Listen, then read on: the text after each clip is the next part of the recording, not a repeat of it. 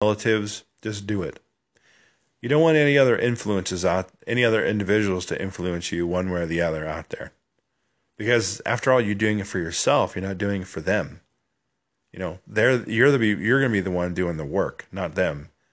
So why listen to what they have to say if it's benefiting you?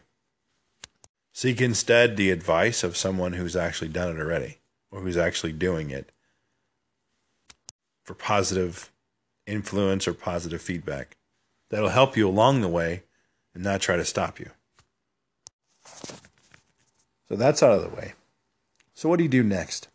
You have the you've interviewed for a couple companies, you you have an idea of what it costs, right? Now what you do is you implement some of those things that they talked about. For instance, you might have a help desk job you interviewed for and they say you need to know Active Directory. So what you do is you create a YouTube channel or video and you talk about Active Directory or you create your own podcast and you talk about Active Directory and what it is, what it's like, talk about your experience if you have any, and you want to create content based on that. So why do you do this? What's the reason? Why why do you why do you want to do this? Why am I telling you to do this? So you need this because you need to separate yourself from your competition. Let's assume in your class, your college class or whatnot, right? There's a hundred folks, hundred people. So out of the hundred people, how many of those individuals have a second have a job while going to, to college? We don't know. But you would know. How many of those individuals out of 100 probably have an advantage that you don't have, such as maybe their relatives are a little better off than you are? So they have all the technology, they have the unlimited, they have the extra time that you don't have, perhaps, because they can do extra things. They have all the um, computer gadgets to, to, to do these type of things. So you have to work a little a little extra. You have to separate yourself from those type of individuals.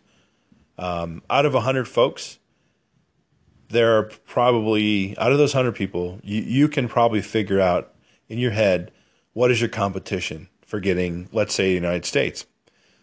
Let's say so what you do is you pretend as if like 100 people all of your class there is um, there's a possibility to go to the states let's just say to get a job. And they're going to only t- take five people you know five of the people there you know and they're going to okay so now you say out of the hundred, who who are those five individuals that I need to compete with? You know, how can I compete with them? And then ask yourself, well, what what do they know? What do they what how what market or what value they add to the market that I could actually add as well, or I could be better than, basically, right? That's what you're asking yourself. For instance, you know, a YouTube channel. That's first things first, right there. Um, not a lot of people in IT actually have YouTube channels. You would think they do, but they don't. There's not a lot of relative to the number of YouTube channels. There's not a lot of people that have IT um, IT channels or in their own field, basically. So that's that. Second thing is create content, create a website, create something of value, create a course, create an ebook. What you're after is you're after telling the world that you have content. You're you're you're adding value to the marketplace, basically. That's the whole point here. So that's out of the way.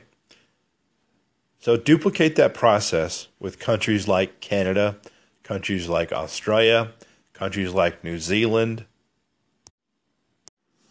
And uh, so I'll tell you a little little thing about this, right? In your country, wherever you are, you would think that it's easier or harder, right, to get a job. But I would submit to you it's probably easier than it is. There's less competition in your country than there is in the States. So why do I say that? In the States, there's knowledge everywhere. Everywhere there's knowledge. Everywhere you can go, people are trying to give you knowledge or help you out or give you something to make you better. I'd submit to you, but it's probably not like that where a lot of people, other people live. And that's what the culture is like here, actually. So, for instance, you go somewhere and you just have to like ask somebody how to do something. Then they're probably going to show you how to do it. Or they're probably going to give you advice, free advice everywhere, right? They don't they don't have like a hang up to where they won't give you information. They just they want everybody to be um, successful. You know, they want everybody they want to share their knowledge. They want to help people, right? And it's been my experience. It's not always like that in other places because, of course, you know they're trying to get um, get their their money. They're trying to get their uh, their benefit as well. You know, before they help other folks because you know there's it's kind of a like um a bit of like a, a, a lack not a lack but it's like I need to get mine before I help you basically versus the states is like okay we'll just help you out you know help you out help everybody out so that's one aspect of it right? So the other aspect of it is when you're here everything it costs money in the states. Um, you know, you may you may um, be from a your culture may be around a lot of people, and it may be like you want to be around that type of individual, whoever those those people are, your countrymen are basically right. When you come to the states, people don't look at you like your nationality. They know maybe you're from a certain area based on how you speak or whatever, but they're just going to believe that you're American. They're not going to think of you as any other type of nationality. Um, and when you come here, it's a bit of a culture shock, I, I imagine, to, to folks who come here for the first time. Because um, people just expect that you, uh, if, if they expect, they think of you as, they look at you and say, oh, you're American, or you're from, yeah, maybe you were born in somewhere else, but now you're American, so maybe you, you think like us, basically, right? which is not always the case. And so they what happens is they expect you to know certain things. For instance, in an interview, that's prime prime example. When someone in the state says yes, or we'll take care of it, right? Usually it means like 90 whatever percent. It usually means, yeah, I want to take care of it. It's not always like that in other countries. Usually you know, uh, uh, sometimes a yes, maybe maybe, maybe a maybe, or okay, I'll think about it. It doesn't always mean a definite yes. So when that's the thing when you come here, that's probably a hurdle you're going to run into. Um, the different interview and job search strategies that work. On this podcast, I want to talk about um, something I really don't talk a lot about, actually. And I, I know a lot of people who listen to this podcast don't live in the United States. They're not, uh, they don't live here. They're not from here, the United States.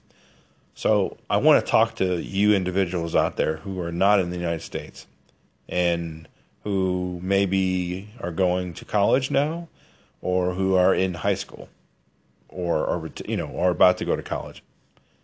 And I will say that it's not a perfect system and that let me start off by saying this.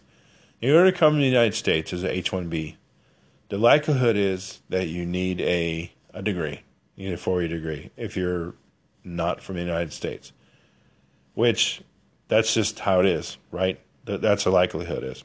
That's just the rules are like that, right? Uh, but if you live in the United States, of course, you don't need a degree to get a job. That's just other countries. And I, that's just how it's been, I think for however many years. And um, it's unfortunate that some other countries out there, you need a 40 degree just to get like a basic job, you know, basic, um, you know, job paying, you know, minimum wage basically. You need a degree to, to get that. So, having said all that, and an understanding of whatever your dilemma is, whatever country you have, so that's out of the way. Now let's talk about how how you can come here in the United States or or a country like it. How can you can use it to your advantage? Um, so let's talk about that. So start off by you're in high school or you're in college. Let's say you're in college. You just started college and you're in your first couple of months college and you want to say, well, how do I get, what do I need to do? So what you do is you create a resume, not a um, CV. So the British have like a CV, and the in the states we use resumes. So the, what's the difference, right? for those who don't know. The CV, you'll have like your picture, your uh, date of birth, it'll have like your religion, it'll have like your nationality, your um, passport number, your height, your weight, all that information on there. In the US, we don't use that. We just use the resume. So the resume is basically just name, uh, address, phone number, email address, and then like where you've worked, your objective, and then the places you've worked, your education, your certifications. So what you want to do is you want to gear your resume. You want to gear your you want to gear it towards the United States, a resume. So basically, here's here's the strategy. Put on there your your day your name. I'm sorry, your your name, your email address, and you want to put a stateside phone number. So how do you get that? Google Talk. You can get a free number uh, from Google, like Google Talk will give you a free number. Uh, that's what you want. That's what you're after. It's because when you talk to a person in the States, they don't have to know that you're not in the States and you're not after what you're after is you after the interview. That's your whole purpose here. And so you put in your resume your objective, you put on like your uh, degree you're getting, you know, whatever that degree is, and you put as if you have it. So you're just putting instead of the year, you put like continuing education and put the current year. So whatever the year is, space continue education or continue education, um, and or expected, you know, a certain year, and then that'll enable you to talk about it. So that's that's out of the way. So you first thing is first have a resume out there. You gotta have a resume that's geared towards what they accept in the United States with an address or maybe just a just a name, an email address, and a stateside number. Once you have that, start applying to every single job you can in the United States. Because what you're after is you're after the interview. That's the whole point here. You want to get as many interviews as possible. And I would say in in in, uh, in the first month, Try to get at least two interviews. Apply as many times as possible. Take about four, uh, so in, in a week's time, block out three blocks of, tw- uh, four hours. So you have segments of, of four hour windows or three hour windows. So find in a week's time uh, three four hour blocks of windows. Time. So you know, today you have four hours, Thursday you have four hours, or or four um four blocks of three hour time, meaning like, you know, Monday you have a block of three hours. So take that time each week to dedicate on looking for jobs and job growth and resumes and whatnot, uh, doing all that. Doing the interview, going to as many interviews as possible, write down the information that they tell you on the interviews. What you're after is you're after the knowledge. What are they teaching me? What what do I not know? What do I need to know for my, my future job, basically? Make a list of that, you know. Find out the the price, or rather the salary that they're going to pay, so you kind of have an idea. Calculate that. Figure it out. Go on and the second thing to do after you know that or after you're doing that is to go on that city and then to find out what the cost of an apartment is, what the cost of a car or the tra- public transportation, food. Uh, find out as much information as possible about that about that area, because Mike's, they're probably going to ask you um, some information about where you're from, um, you know, what do you know about the area, basically, and if you know a lot about the area, you're gonna that's like side that's chit chat that you can talk on. You can talk about basically. What it does for you is it helps you to understand the salary in that area for that particular job. Let's just say IT. Let's say help desk, right? Let's just call it help desk. So it helps you to understand what what are the jobs paying for help desk, say in California, say in Silicon Valley, let's say Santa Clara, right? okay, you understand that how much they make per hour in Santa Clara. Then you understand what's the food like.